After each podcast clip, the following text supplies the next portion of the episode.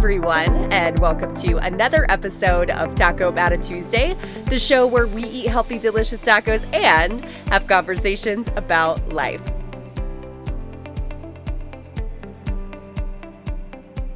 Be the type of energy that no matter where you are or where you go, you always add value to the spaces and lives around you. I don't know about you guys, but that quote, like when I hear it and I read it, it just gives me the goosebumps and it makes me smile, it just makes me feel at peace. Energy is something that is ungodly important to me. And it's something I'm very passionate in talking about because I know what it feels like to be on the other side. When I was overweight, in that toxic relationship, living on autopilot, literally at my rock bottom, feeling lethargic and like everything was just like in slow motion. It was just a daze. There was so much cloudiness and darkness.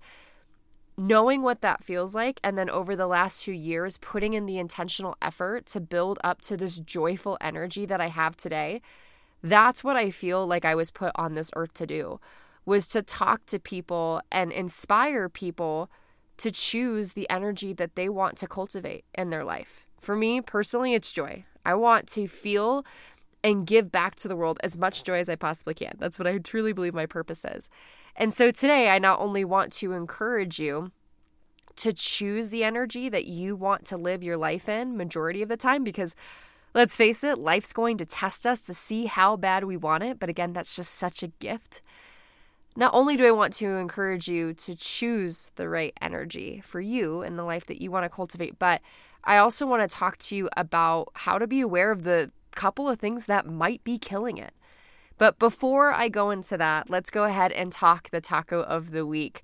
Taco of the week. I have been on a plant based refresh. So essentially, I'm going vegan for a couple of days. I'm on day two of it, and I love, love, love when I have the opportunity to do this because one, I still get to eat. Three, I'm not juicing. I'm not getting my meals and my nutrients from a juice. Um, but I just feel really good and I feel like my energy is totally revived. And so, just to obviously stay within the parameters of what that allows, I went ahead and did a vegetarian taco that has some awesome fats on it. So, essentially, it's a fresh med taco, Mediterranean taco to a standpoint. Um, and if that sounds delicious to you, or I will even recommend this as well too. If you are a chicken lover or even if you love lamb or gyro meat, holy cow. If you were to cook up some of that and stick some on there, it would be bomb.com. So I'm going to recommend that for all of my meat lovers. But go check out that taco recipe if it sounds good to you and if you'd like to try something fresh and new for lunch or dinner this week. All right. So let's go ahead and jump into the topic, which I've already prefaced it just how important talking about energy is because it's taken me so much time and so much energy and work to really get to where I'm at today. And life has tested me over the last month, just between different ups and downs, experiences, conversations, things that I've gone through. But again, I would not change that for the world or regret it because at the end of the day, it shows me how I don't want to feel and it also shows me just how badly I I want to feel joy and then be able to give that outwardly to other people. So today, that's what really inspired the topic was not just being able to choose the energy that you want, but I think being able to choose it is also knowing kind of what not to do. um, we can give you the answers on how to find all the energy, but if you don't know what might be killing it, then you might be doing twice the work. So that's what we're going to chat about today is four things that in my opinion, the four top things that are potentially killing your energy right now and how you can save it. So the first thing. This one, and I would say probably the first two, quite honestly, are more like housekeeping items. But the first one is decision fatigue. We have thousands and millions and more thousands of millions of thoughts per day. Don't even get me started on the stats of those we are thinking a lot. And if you're like me, your mind never freaking stops. It's like you wake up and literally it's like the to-do list, the the voices, all of it just comes and it hits you really hard and it starts early. And so decision fatigue is a really important thing to consider and seeing that I experience a lot of that from the moment I wake up to the moment that I finally fall asleep on my pillow each night the things that I have been able to do to start to really attack this decision fatigue that's killing my energy at times is first, I talk about this literally all the time, but I cannot say it enough. It's decluttering your brain. When I say you guys like find a morning routine that's going to give you energy, that's going to put you in the right mental state, decluttering your mind is a huge part of that yes, I have a very specific journal. I write in the High Five Habit Journal. It's a journal created by Mel Robbins. She's also the author of the High Five Habit book. I've also talked a lot about that as well. Can't say enough positive things about that journal. I would check it out if you're looking for something to maybe spend 10 minutes doing in your morning, because quite literally, you guys, that's all it takes. So, the journal, just to break it down for you guys, is it has you get present first. And I think getting present is so important because how often do we get present? I feel like it's like pulling teeth these days in the world of technology and fast moving paces that we're at. But it has you get present by taking some deep breaths, has you think about certain things, sees like asking you questions like what is it that you see, etc. But then it goes into the clear out your mind. And this is where you just get to freely write what is it that's on your mind? From the thoughts to the stories to the limiting beliefs, literally anything. The to do list. You write down everything. And that space is the most important space for me because it just allows for me to get all of those things that are right away knocking at my door to just really put them down on paper. And then from there, being able to understand okay, what is actually important here? Do I need to be doing all this? Do I need to be thinking about this? Or can I silence this for today? Or maybe silence this for forever. So I think that decluttering is one of the best things that you can do. So I would definitely, whether it's just a loose leaf piece of paper, a notebook, whether you go grab a journal like the one I said, definitely take some time to declutter and actually think about what are the things and the decisions that need to have my energy and my effort and my time today. The other thing, and I love this, I'm totally stealing this off of a podcast of a dear friend of mine. Her name is Julie Voris. She is phenomenal. She runs the Project 100 podcast and she talks all about dreaming big. So her and I are very much on the same page, but she has tons of people that she interviews that are doctors to mindset people to professional trainers, all of the things. And she was talking about something similar a couple weeks ago. And what she was talking about as it related to uh, decision fatigue is what is it that you can automate? And I thought that this was so simple and smart. I was like, how have I not thought of this before? Think about brushing your teeth, right? It's automatic. You get up, you brush your teeth. There's no like thinking about, should I brush my teeth this morning? You just get up and do it because it's habit. So, what are the things in your morning routine throughout the day, going into the end of your day? What are the things that you can automate? So that way you don't have to take up that energy in your mind and all that effort to think about something. This could be as simple as picking out your clothes at night. So that way, the next morning, all you got to do is get in them. And one thing that she said that made me laugh so hard she goes, Guess what I did? I threw out all of my colored leggings and I got all black leggings. Yes, some of them are glittery. Yes, some of them are leopard and shiny and all the things. But they're all black. so I never have to think about what color of leggings am I going to wear? And I just thought something so simple like that was not only hilarious, but it was just a really good like reminder of let's start to automate some things and not use our brain power on what it is that we need to wear. Let's put it on the bigger things, the bigger fish to fry. And then the last thing as it comes to decision fatigue, what can you delegate? And I think this goes back to the first thing I was talking about with decluttering is being able to prioritize what's important for you to attack, but also looking at those things even further and being like, okay, are there parts of this, or can this entire activity, can this entire decision just be delegated outwardly? And if it can, then do that.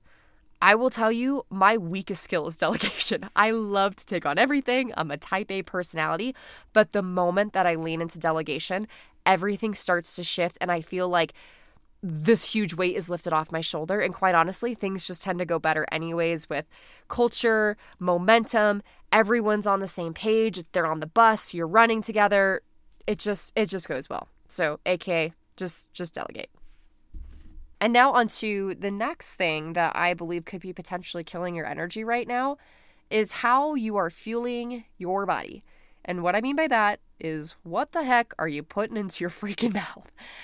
I am a health coach, so I can go on a literal rant about nutrition because, guys, after my relationship with food journey, I could share a lot. But just for the purposes of keeping a very long story short and getting you the most valuable details, everything is connected to your gut. It's connected to your gut health. And that includes a very large part of your energy. In fact, all of your energy. So, what I really want you to grasp from this is two things. One, having awareness and a good understanding of what gives you good energy versus what doesn't give you energy. I remember the days where I was working 60 to 70 hours a week, and whether I was on the go or I was out at happy hour or I was out at lunch with clients, and I would just get something that, you know, looked good or I was having this craving, so whatever, you know, like all things to the wind. and then all of a sudden I'd get back from my break or my lunch or whatever, and I would want to crawl underneath my desk and take a nap don't even ask me about my productivity or my numbers for that day because I wasn't even there to really experience it because I was so dang lethargic. This is not me saying restrict yourself, have the salad for lunch. Although, if you enjoy salads like I do, there's some pretty poppin' salads out there that you can get. But my main point is, you guys, is you gotta be aware. Like, this is your home. Your body is your home, and you only get one of it. So, you have to take the ownership in being able to treat it in the way that you deserve. And how often do we say, I just don't have the energy, I just don't have the time? La, la, la, la, la. Well, maybe if you just decided to actually eat the foods that served your body, maybe you would have a couple extra hours added to your day because you weren't so dang sleepy and lethargic and you were able to not have this mental thought or mental fog, have this mental fog, and you were just clear on what it is that you needed to focus on. You were able to get it done. You know what I mean? So that's the first thing is having an awareness and understanding of what's actually going to serve your body because remember, nutrition is not a one size fit all it's something that you have to put effort into to figure out for yourself. But the second thing is also understanding your relationship with food. And what I mean by that is asking yourself do I emotionally eat? Do I stress eat? Do I boredom eat? And this is the mindset part of eating habits in particular. And if you are able to become so aware of if you fall into one of those buckets, you can help put remedies in place for anything that might trigger that. And now you're fueling your body when it matters most rather than when you shouldn't. And again, you're you're messing with your energy levels there. And of course, I mean, I, I put this down too, so I might as well mention this. Drink more water.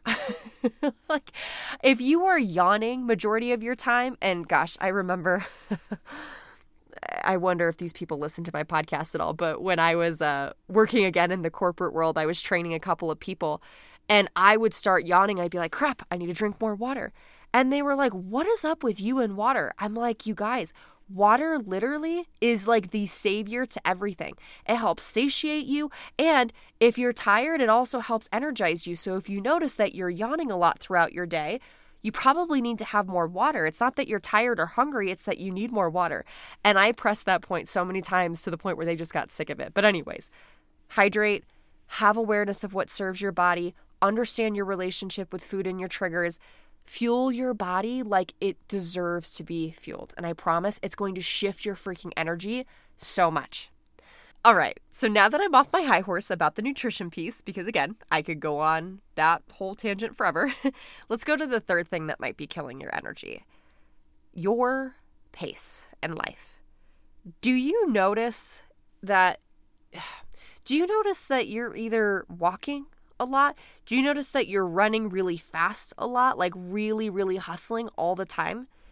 Because that question alone and being able to reflect on that might be a huge game changer for you in being able to better manage your energy. There are going to be times in life, and this is just based off of the season that you're in, where you need to be in hustle mode. But there's also several other moments in your life where you need to go slow and steady, or maybe you need to track somewhere in between.